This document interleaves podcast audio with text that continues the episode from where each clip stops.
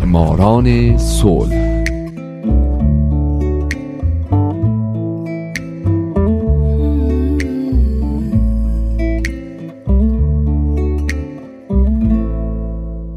امروز یک شنبه است. اینجا رادیو پیام دوسته و حالا نوبت می‌رسه به معماران صلح.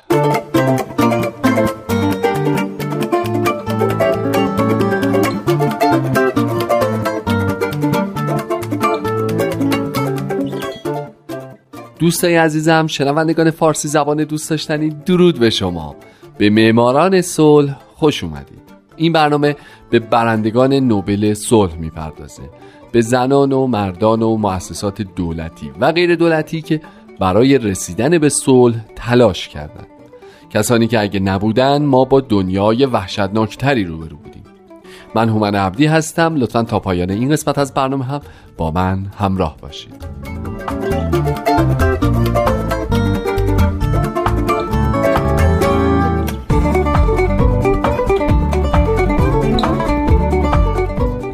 این هفته سال 2014 ملال یوسف زی قسمت سوم و پایانی.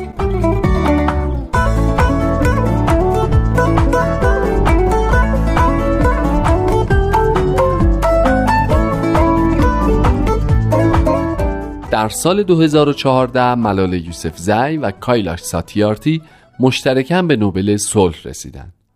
به کایلاش که هفته های قبل پرداختم این هفته هم برای سومین و آخرین بار به ملاله می‌پردازم هفته پیش داستان ترور ملاله رو براتون گفتم و اینکه چطور جون سالم از این ترور به در برد چند ماه بعد در دوازده ژوئیه 2013 ملاله با حضور در مجمع عمومی سازمان ملل در نیویورک سخنرانی کرد. او در جریان سخنرانیش از حق تحصیل برای همه کودکان دفاع کرد و خواستار تلاشی جهانی علیه بیسوادی شد. او در سخنانش تاکید کرد که برای احقاق حقوق زنان خواهد جنگید و از قدرت‌های جهان خواست تا استراتژی های خودشون رو در جهت برقراری صلح تغییر بدن و تضمین کنند که همه کودکان از حق ورود به مدرسه برخوردار میشن.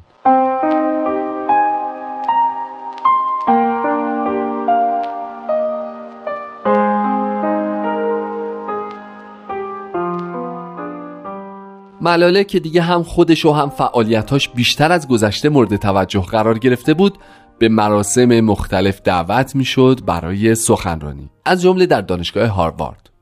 او همچنین به ملاقات ملکه الیزابت دوم و پرزیدنت اوباما و خانوادش رفت. علاوه بر اینها ملاله جوایز بسیاری برده به خاطر فعالیتاش او در اکتبر سال 2011 کاندید دریافت جایزه صلح کودکان جهان شده. او اولین دختر پاکستانیه که نامزد دریافت این جایزه شده. ملاله در دسامبر 2011 جایزه ملی صلح جوانان پاکستان رو دریافت کرده. ضمناً در اکتبر 2013 جایزه ساخاروف یا جایزه آزادی اندیشه پارلمان اروپا به او اهدا شد. همچنین مجله تایمز او را پس از باراک اوباما دومین شخصیت جهان در سال 2012 نامید. به او تا حالا بیش از چهل جایزه ملی و بین المللی به خاطر فعالیتهاش اهدا شده.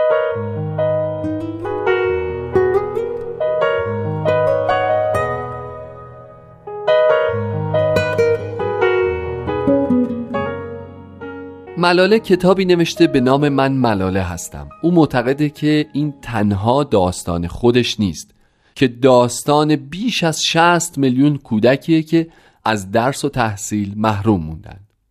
این کتاب شرح خاطرات ملاله از زمانیه که مورد اصابت گلوله طالبان قرار گرفت تا زمانی که به انگلیس منتقل شد. او همچنین در این کتاب به شرح فعالیت های فرهنگی در محل سکونتش در دره سوات می‌پردازه. همچنین به تازگی فیلم مستندی از زندگیش در آمریکا به نمایش در اومده. دیویس گوگنهایم که سابقه طولانی در ساخت و تولید فیلم های مستند داره زندگی واقعی ملاله رو به تصویر کشیده. مستندی با نام او مرا ملاله نامید.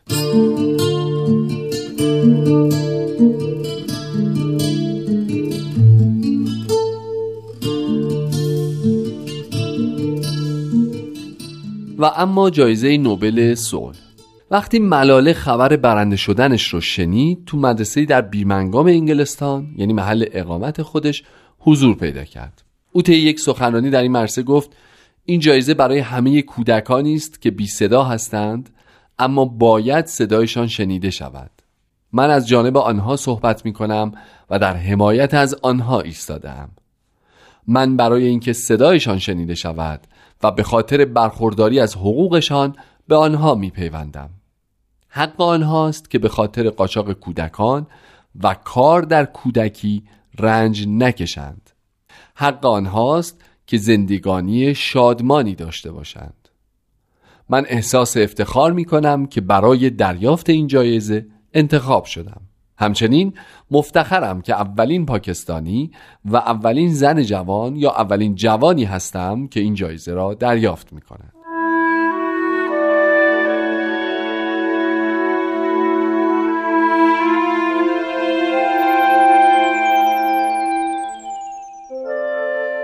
مدتی بعد در جریان اهدای جایزه نوبل صلح به دو برنده سال 2014 یعنی ملال یوسف زی و کایلاش ساتیارتی توربیان یاگلند رئیس کمیته نروژی نوبل در سخنانی گفت این دو نفری که ما امروز به افتخار آنها اینجا هستیم بسیار ثابت و راسخ در راه آزادی کودکان و زنان گام برداشتند. آنها بر طبق اصول مهاتما گاندی زندگی می کنند او می‌گوید اهداف بسیاری دارم که حاضرم به خاطر آنها بمیرم اما به هیچ دلیلی حاضر نیستم کشته شوم.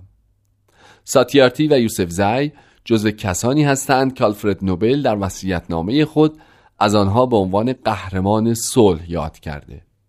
آنها فقط پشت میزها نمی نشینند بلکه در حال کار و فعالیتند ملاله یوسف زی جوانترین فردی است که تا به کنون موفق به دریافت جایزه نوبل صلح شده است. شجاعت او غیر قابل توصیف است. ما همه می‌دانیم که در 9 اکتبر 2012 چه بر سر او آمد. اما او مصمم بود که مبارزهش برای تحصیل دختران را ادامه دهد. البته این فقط طالبان نیستند که در صددن دختران را از مدارس دور نگه دارند بلکه مقامات دولتی نیز همین قصد را دارند.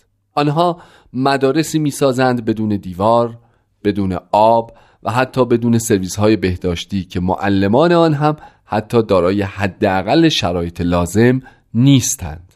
مقامات پاکستانی از اعطای جایزه صلح به ملال یوسفزی بسیار خوشنودند و آن را ستودند. پس بهترین هدیه‌ای که آنان می توانند به او بدهند بهبود چشمگیر در سیستم آموزش و پرورش کشور است که به نفع کل کشور پاکستان خواهد بود.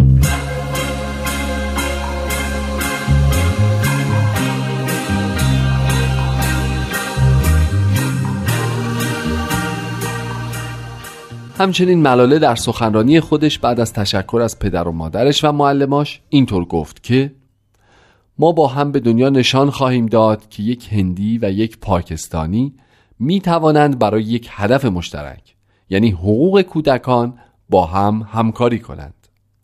کسب علم و دانش یکی از نعمتها و برکات زندگی است و البته ضروری ترین آن. زادگاه من که مکانی زیبا و محلی برای گردشگری و توریسم بود به ناگاه تبدیل شد به محلی برای تروریسم.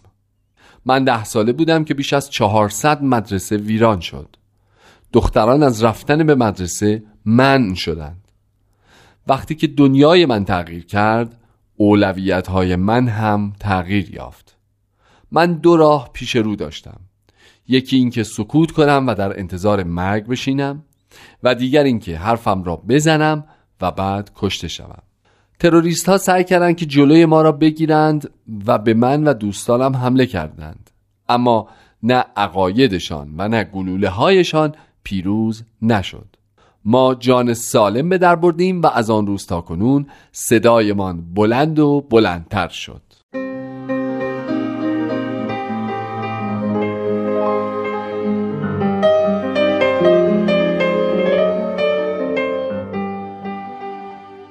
ملاله همچنین در قسمت دیگه ای از سخنرانیش گفت من داستانم را برای شما می‌گویم نه به خاطر آنکه داستانی منحصر به فرد است بلکه به خاطر آنکه منحصر به فرد نیست.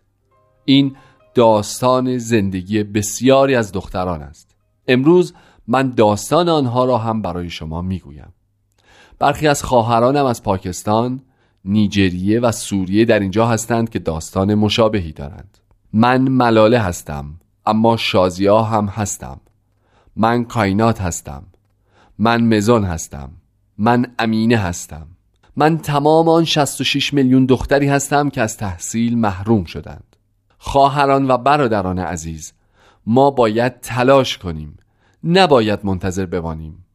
نه فقط رهبران سیاسی دنیا باید تلاش کنند بلکه ما هم باید همکاری کنیم.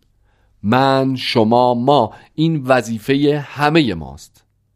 بگذارید این آخرین باری باشد که یک دختر یا یک پسر کودکیش را در یک کارخانه سپری می کند بگذارید این آخرین باری باشد که یک دختر بچه مجبور به ازدواج می شود بگذارید این آخرین باری باشد که یک کودک زندگیش را در جنگ از دست می دهد بگذارید این آخرین باری باشد که یک کودک را بیرون از مدرسه می بینیم بیایید ما به تمام اینها خاتمه دهیم.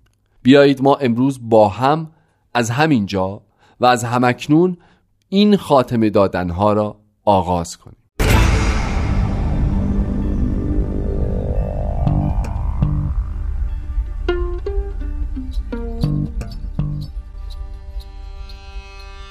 دوستان عزیز ممنونم از همراهی شما.